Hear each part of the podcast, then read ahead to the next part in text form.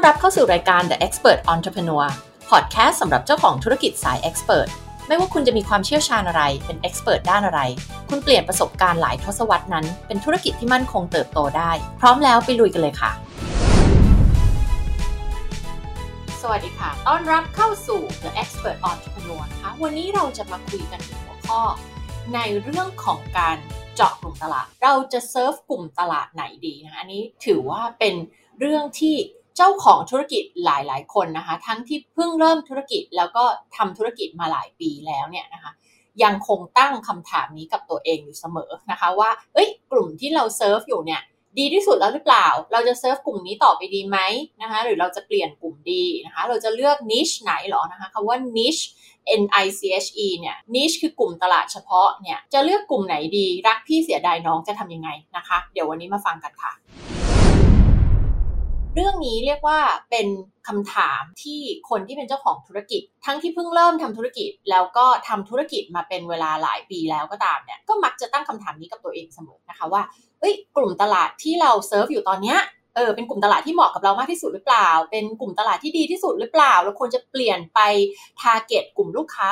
อื่นหรือเปล่านะคะ อันนี้เป็นคำถามที่เจอแล้วก็ค่อนข้างคอมมอนมากๆนะคะ ในกลุ่มของ entrepreneur นะคะที่ทำธุรกิจ expert based service based ทีนี้วันนี้ค่ะนะก็มี5 factor นะคะที่นาคิดว่าควรที่จะ consider นะคะ ถ้าหากว่าเรากำลังเลือกเพื่อเริ่มทำธุรกิจ หรือว่าเราได้ทำธุรกิจมานานแล้วแหละ แล้วเราก็เริ่มมีคำถาม เริ่มมีความไม่แน่ใจนะคะว่า เราจะยังคงเจาะกลุ่มตลาดนี้ต่อไปหรือเปล่านะคะ วันนี้ก็มี5 factor มาฝากกันค่ะ factor ที่1นะคะก็คือเรื่องของ profitability นะคะ เรื่องของการทำกำไร แน่นอนนะคะว่าการทำธุรกิจเนี่ยถ้าหากว่าไม่มีผลกำไรเนี่ยเราก็อยู่ไม่ได้ถูกไหมคะ ในกลุ่มตลาด expert base หรือว่า service base business เนี่ยนะคะก็ถือว่าเป็นธุรกิจที่มี profit margin มีกำไรสูงเลย โดยเฉพาะถ้าหากว่าเราเจาะกลุ่มตลาด high end นะคะ high ticket เนี่ยทีนี้ สิ่งที่เราต้องพิจารณานะคะ ไม่ว่าเรากำลังคิดว่าจะเปลี่ยนกลุ่มตลาดกลุ่มเป้าหมาย หรือว่าเรากำลังคิดจะเริ่มทำธุรกิจเนี่ยนะคะ ให้เราพิจารณานะคะว่ากลุ่มตลาดเฉพาะที่เราต้องการที่จะเจาะเนี่ยนะคะ ที่เราต้องการไป target เขาว่าเป็นลูกค้าของเราเนี่ยมีกำลังซื้อหรือเปล่า อันนี้เวลาที่จะพูดถึง profitability คือต้องมีกำไรนะคะ ซึ่งนั่นหมายถึงว่าเราต้องมีความสามารถที่จะชาร์จราคาเขาได้สูงพอที่เราจะมีกำไร ทีนี้ถ้ากลุ่มตลาดที่เราเจาะอยู่ตอนนี้เนี่ยหลาย ๆ คนพบว่ากลุ่มตลาดที่เราเจาะอยู่เนี่ย ไม่มีกำลังซื้ออาการที่มันจะเห็นจากปัญหานี้คืออะไรนะคะ อาการที่จะเห็นก็คือว่า เอ๊ะทำไมเวลาคุยกับลูกค้าแล้วเราต้องออกแรงในการ convince เขาในการโน้มน้าวจิตใจเขานะคะ แต่สุดท้ายแล้วเขาก็ไม่สามารถที่จะซื้อจากเราได้อยู่ดีนะคะ ซึ่งสาเหตุอาจจะไม่ได้มาจากการไม่มีกำลังซื้อก็ได้นะ อาจจะมีสาเหตุอื่นๆอีกอีกหลายอย่าง แต่สมมุติว่ามันเกิดจากการที่เขาไม่มีกำลังซื้อนะคะ หรือว่า คือเขาอาจจะสนใจในในเซอร์วิสของเรามากเลยนะคะ ใน expertise ในความเชี่ยวชาญของเรามากเลยนะคะ แต่ว่าทำยังไงล่ะก็เขาไม่มีกำลังซื้อณจุดนี้ณตอนนี้เขายังไม่มีความพร้อมนะคะเขาอาจจะพร้อมในอนาคตก็ได้นะคะ แต่ณวันนี้เขายังไม่มีความพร้อมถ้าหากว่าเราซึ่งเป็นเจ้าของธุรกิจเนี่ยจะเป็น solopreneur จะเป็นเจ้าของธุรกิจมีทีมอะไรมากมายเนี่ยก็แล้วแต่นะคะเรา target กลุ่มลูกค้าแบบนี้เราจะเหนื่อยซะเองนะคะเราจะเหนื่อยเราจะเกิดความรู้สึกท้อใจ เอ๊ะทำไมขายแล้วปิดการขายไม่ได้อะไรอย่างนี้นะคะทำไมลงงบประมาณการตลาดโฆษณาอะไรไปเยอะแยะแล้วทำไมถึงไม่สามารถที่จะเปลี่ยนมาเป็นยอดขายได้ทำไมถึงไม่สามารถเปลี่ยนเป็นลูกค้าของเราได้ ซึ่งถ้าหากว่าสาเหตุคือลูกค้าของเราเนี่ยนะยังไม่มีกำลังซื้อต้องเปลี่ยนกลุ่มเป้าหมายนะคะคุณต้องเปลี่ยน target ของคุณนะคะ แล้วคุณต้องมีความชัดเจนว่ากลุ่มตลาดของคุณคือใครคำว่ากลุ่มตลาดคุณคือใครนะคะ ลูกค้าในอุดมคติของคุณคือใครเนี่ยคุณต้องรู้ให้ละเอียดยิบเลยนะคะเเวลาที่น่าถามว่ากลุ่มลูกค้าเป้าหมายของเราคือใคร กลุ่มลูกค้าในอุดมคติของเราคือใคร แล้วตอบแค่ว่าอะผู้หญิงอายุ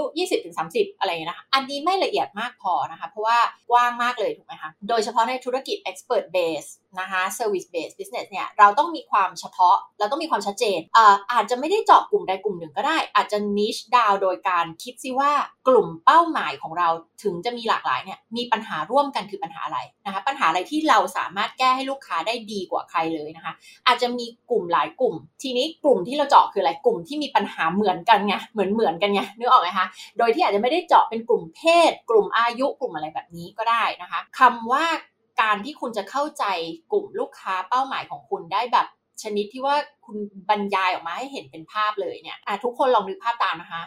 ถ้าหากว่าคุณมีธุรกิจอยู่แล้วเนี่ยนะคะ ที่ฟังอยู่นะคะหรือว่ากำลังคิดจะเริ่มทำธุรกิจนะคะ ให้คุณนึกเลยค่ะว่ากลุ่มลูกค้าในฝันของคุณนะถ้าอะไรก็เป็นไปได้ทั้งหมดนะอย่าติดกับข้อจำกัดนะคะ อย่าคิดแบบอุ้ยอันนี้ไม่น่าจะเป็นไปได้ อันนั้นไม่น่าจะทำได้อะไรเงี้ยนะคะ อย่าไปคิดอย่างนั้นให้คิดว่าอะไรก็เป็นไปได้เนี่ยคุณต้องการกลุ่มไหนมาเป็นลูกค้าของคุณมากที่สุด แล้วคุณถามตัวเองให้คุณหลับตาแล้วนึกภาพคนคนนั้นนะคะ เป็นคนประมาณไหนหรอเออเป็นผู้หญิงหรือเป็นผู้ชายนะ คุณอาจจะไม่ได้ target แค่ผู้หญิงหรือผู้ชายก็ได้นะเหมือนนิดาเนี่ยนะก็ทำงานกับลูกค้าทั้งผู้หญิงและผู้ชายนะห้าสิบเปอร์เซ็นต์ห้าสิบเปอร์เซ็นต์ต้องบอกว่าโค้ชต่างประเทศที่เป็นผู้หญิงหลายๆคนมักจะ target ผู้หญิงด้วยกันเองนะคะ ก็คือเป็นแบบ female entrepreneur แต่นิดาเนี่ยแต่ไหนแต่ไรก็มีลูกค้าที่เป็นทั้งผู้ชายแล้วก็ผู้หญิงแบบประมาณครึ่งๆอยู่แล้ว แล้วก็ไม่มีเหตุผลหรือว่าไม่ได้รู้สึกเอ่อ inspire เป็นพิเศษว่าจะต้องต้องรับแต่ลูกค้าที่เป็นผู้หญิงนะคะแต่ว่าบางคนเขาก็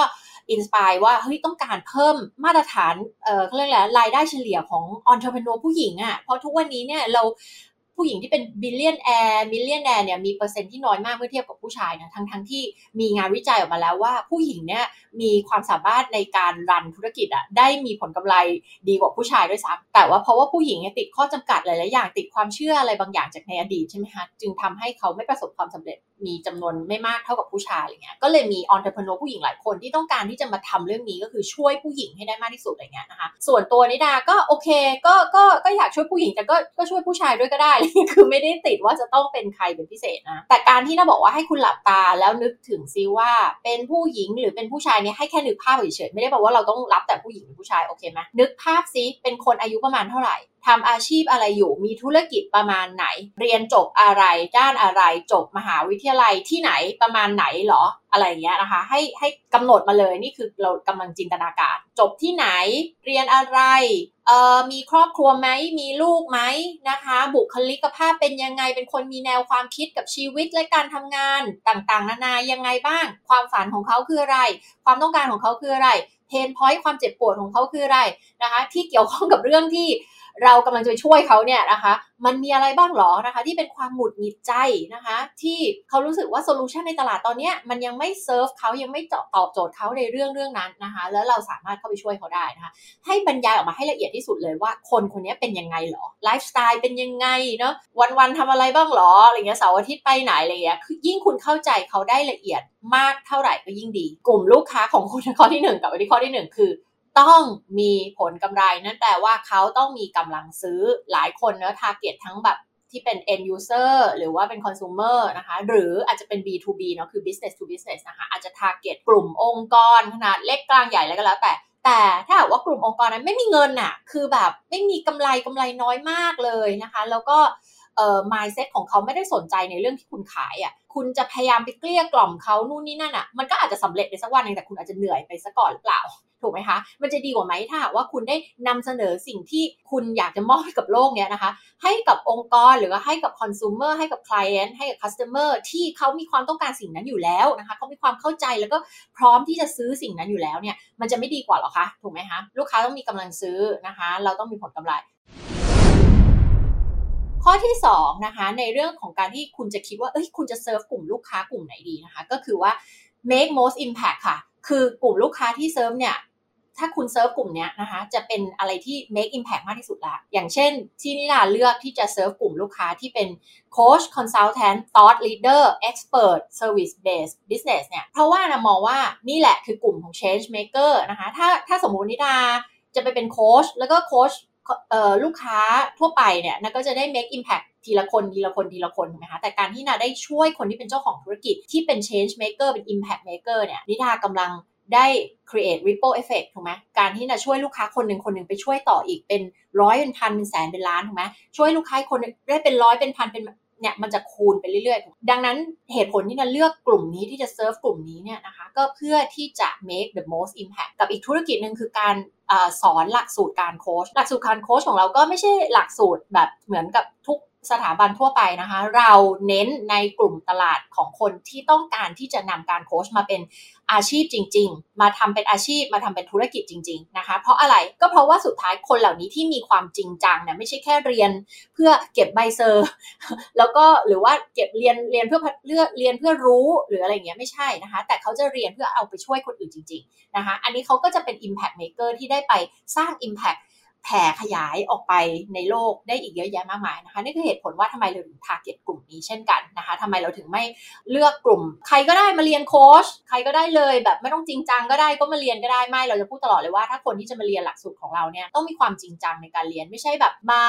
เรียนจ่ายเงิน แล้วก็ได้ใบเซอร์จบไปอะไรเงี้ยไม่ใช่นะคะ คือกระบวนในการสอบในการประเมินของเราจริงจังมากนะคะ อัตราการผ่านเนี่ยอยู่ที่ประมาณ 50%เหตุผลมันใช่เพราะว่าอีก 50%ที่ตกเนี่ยไม่มีศักยภาพหรือเปล่าไม่ใช่บอกเลยว่าไม่ใช่ แต่เป็นเพราะว่าเขาไม่ได้จริงจังในการที่จะสอบให้ผ่านในการที่จะทำเป็นอาชีพ หรือว่าธุรกิจจริงๆนะซึ่งไม่ได้บอกว่าเป็นความผิดนะ แต่ว่ามันเป็นแค่ความตั้งใจก็เขาเขาไม่ได้สนใจเรื่องนี้เขามีเป้าหมายเรื่องอื่นถูกไหมอาจจะเรียนเพื่อเสริมความรู้ความสามารถหรืออะไรก็แล้วแต่นะคะ แต่นี่ไม่ใช่กลุ่มที่เราทาร์เก็ตนะเราต้องการที่จะในเมื่อเราลงทุนลงแรงลงเวลาในการที่จะ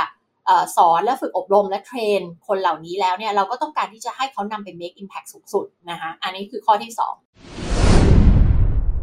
ข้อที่ 3 คือการที่เราเนี่ยช่วยแก้ปัญหาให้กับคนที่เขามีปัญหาที่สำคัญ เราเรียกว่า important problem important problem และ urgent problem สองอย่างต้องเป็นปัญหาที่ยังไงคะสำคัญนะก็คือเป็นปัญหาใหญ่ของเขา ปัญหาใหญ่แปลว่าเออต้องมีความทุกข์มีอะไรไม่ใช่คำว่าปัญหาเวลาที่เราพูดถึงคำว่าปัญหาหรือคำว่า gap เนี่ยมันหมายความว่ามีเป้าหมายบางอย่าง เขาต้องการไปอยู่จุด B ตอนนี้เขาอยู่จุด A นะคะแล้วมันมีแกลบที่เป็นปัญหาอยู่เนี่ยไอ้แกลบอันนี้มันคืออะไร คุณต้องไปเป็นสะพานให้กับเขาช่วยข้ามจากจุด A ไปอยู่จุด B นะคะนี่คือคำว่าปัญหาที่นหมายถึง มันต้องเป็นปัญหาที่ใหญ่เป็นปัญหาสำคัญเนาะแล้วก็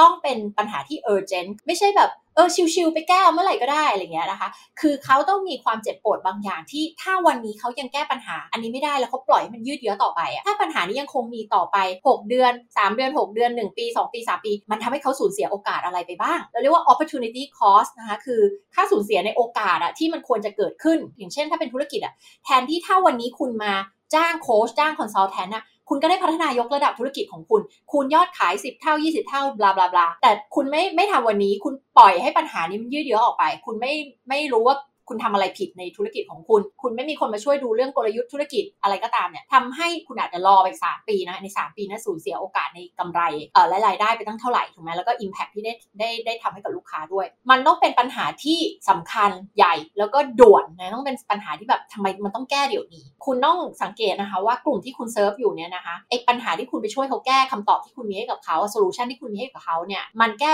ปัญหาที่เป็นแบบนี้หรือเปล่า important ด้วยสำคัญด้วยแล้วก็ด่วนจำเป็นต้องแก้เดี๋ยวนี้ตอนนี้ ข้อที่4นะคะคือกลุ่มลูกค้าที่คุณจะไปเซิร์ฟเนี่ยเป็นกลุ่มลูกค้าที่inspire คุณไหม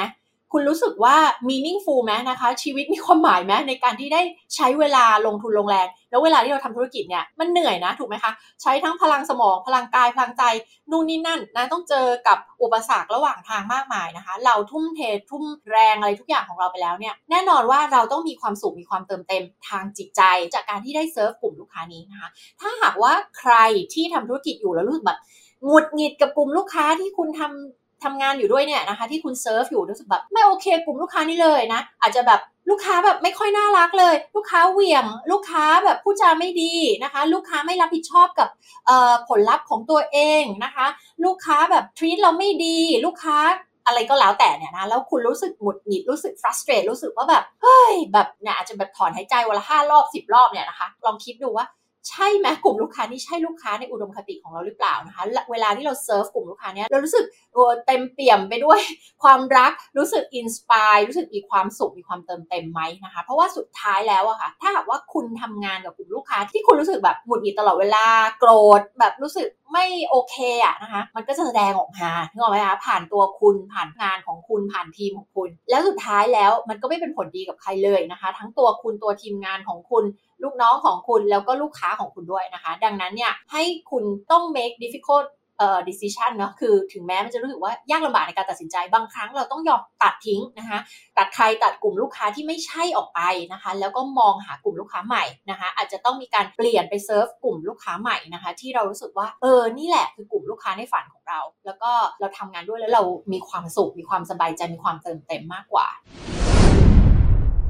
factor อันที่ 5 ที่อยากให้ consider นะคะ คือเรื่องของการเข้าถึงนะคะ คุณเข้าถึงกลุ่มลูกค้านี้ได้ไหม มันมีความสอดคล้องกับแบรนด์ของคุณหรือเปล่า brand positioning ของคุณ คุณวางตัวเองในตลาดยังไงนะ แบรนด์ของคุณเนี่ย represent อะไร คนรับรู้แบรนด์ของคุณว่าเป็นยังไงหรอ บุคลิกประมาณไหนอะไรอย่างนี้ การที่คุณเข้าถึงกลุ่มลูกค้ากลุ่มนั้น relate กับกลุ่มลูกค้านั้นๆนะคะ แล้วก็กลุ่มลูกค้านั้นมีความสอดคล้องกับแบรนด์ positioning ของเราเนี่ย ก็จะทำให้เวลาที่เราทำการตลาดทำการสื่อสารปิดการขายอะไรต่างๆเนี่ย มันมีความง่ายมากยิ่งขึ้น เพราะว่ามันก็ make sense ถูกไหมคะอะยกตัวอย่างนะ ถ้านิดาจะไปโค้ชคน แล้วด้วย background ที่เป็นยังไงคะก็เป็น business consultant มาทำงานบริษัท Fortune 500 มาก่อนเอ่อเป็นแบรนด์ manager มาก่อนเนี่ย อะไรต่างๆ นานาเนี่ยนะคะ แล้วก็ทำธุรกิจมาหลายอย่างอ่าแล้วก็เป็นโค้ชด้วยเนี่ย ถามว่าด้วย background ประมาณนี้เนี่ยนะคะ ลองไปสังเกตว่าเพื่อนเพื่อนใน Facebook ของคุณส่วนใหญ่เป็นใครโปรไฟล์ประมาณไหนทำอะไรอยู่ คุณก็จะรู้ว่าเออคุณคุณคุณแวดล้อมตัวเองด้วยคนประมาณไหน ทีนี้ด้วยโปรไฟล์เมื่อกี้ที่เล่ามาเนี่ยมัน make sense แค่ไหนอะกับการที่น่าจะไป target กลุ่ม CEO ผู้บริหารองค์กร แล้วก็ business owner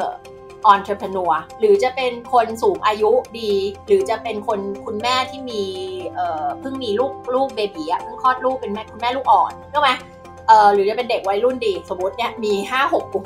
เนื่องไหมคะว่ามันก็ make sense ที่จะเป็น 2 กลุ่มแรกก็คือกลุ่มเอ่อ CEO ผู้บริหาร แล้วก็กลุ่มที่เป็นเจ้าของธุรกิจ ที่เป็น entrepreneur ถูกไหมคะอะไม่ได้แปลว่าเราจะไป target กลุ่มผู้สูงอายุไม่ได้ วัยรุ่นไม่ได้ คุณแม่ลูกอ่อนไม่ได้ถูกไหมคะ กลุ่มที่น่าจะ relate ได้น้อยที่สุดคือกลุ่มผู้สูงอายุ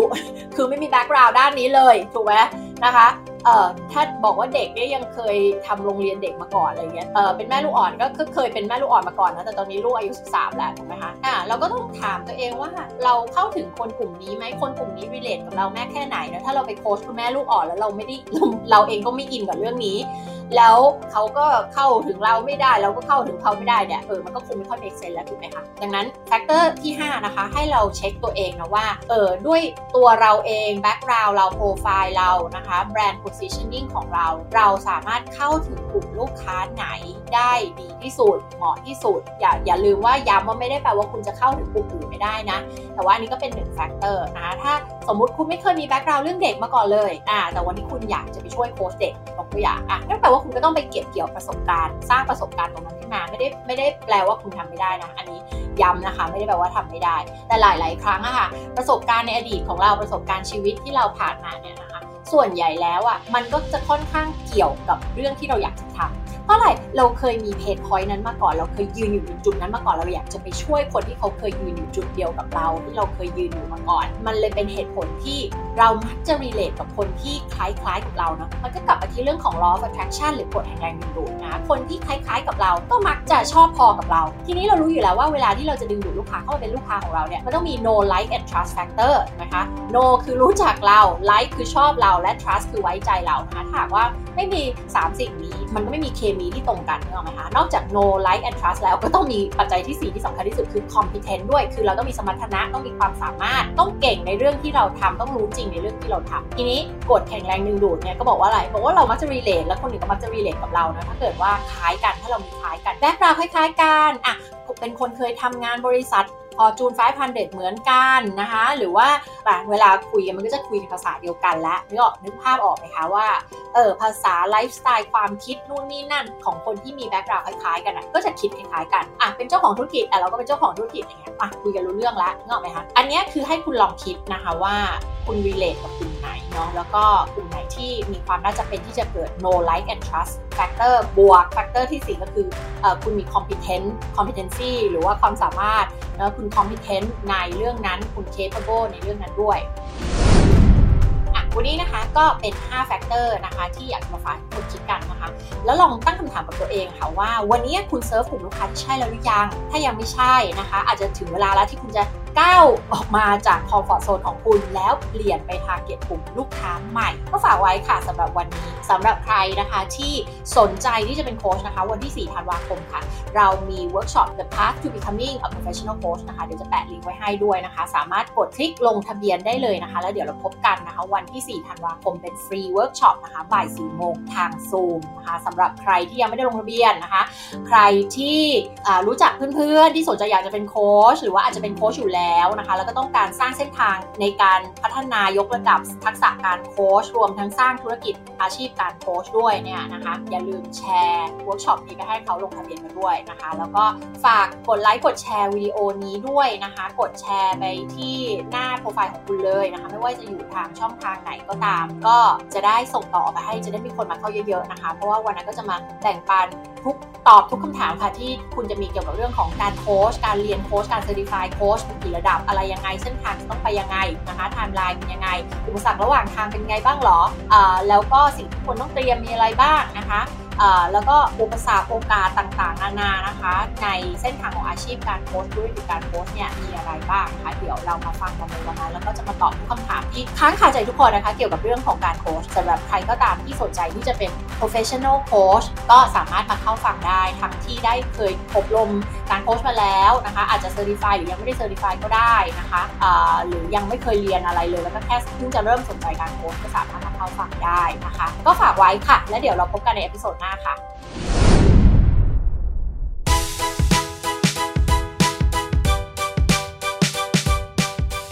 ขอบคุณที่ติดตามกันมากับอีกหนึ่ง episode ของเรา